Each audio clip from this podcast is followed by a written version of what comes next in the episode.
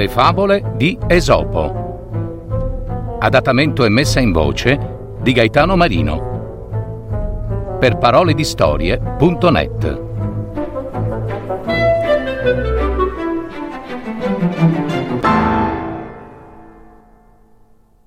Il leone e l'asino.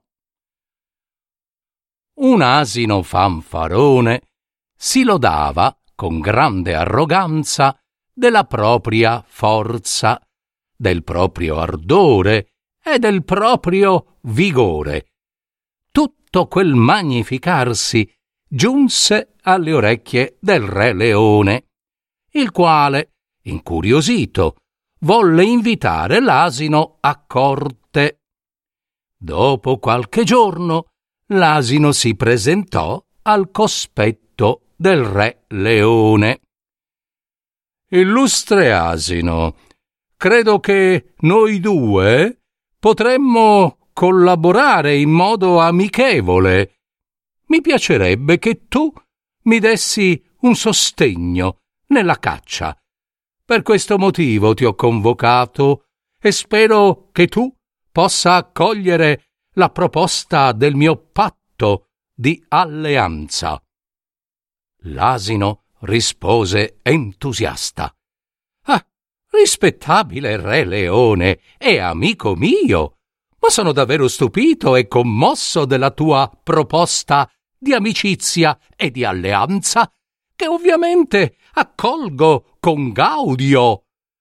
Fu così che il re leone e l'asino andarono quel giorno stesso a caccia.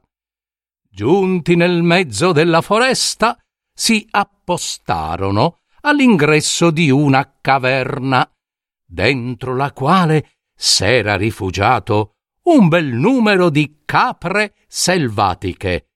Il re leone rimase fermo all'ingresso, pronto all'agguato appena le capre fossero venute fuori dalla caverna.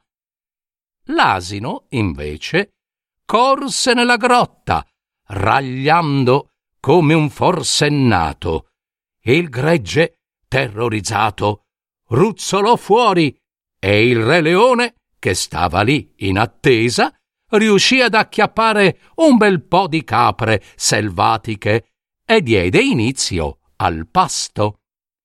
L'asino, terminato quel trambusto, uscì dalla grotta e con aria vittoriosa ragliò. Ah, hai visto? Amico Re Leone, come sono stato bravo! Anch'io sono formidabile nello stanare le prede. Perciò eh, devi essere soddisfatto del tuo amico asino alleato. Il re leone rispose sogghignando.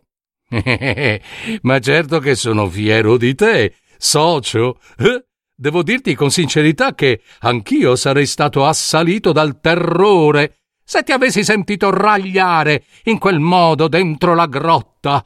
Ah, per fortuna ti conosco e so che sei comunque un inestimabile asino. Fiero e altezzoso, l'asino puntò il muso al cielo e se ne andò a brucare.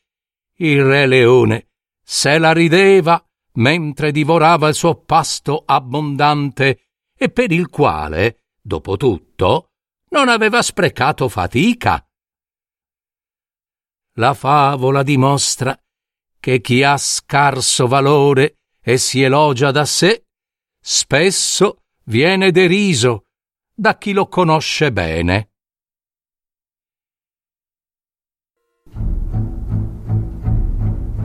Avete ascoltato? Le favole di Esopo. Adattamento e messa in voce di Gaetano Marino. www.paroledistorie.net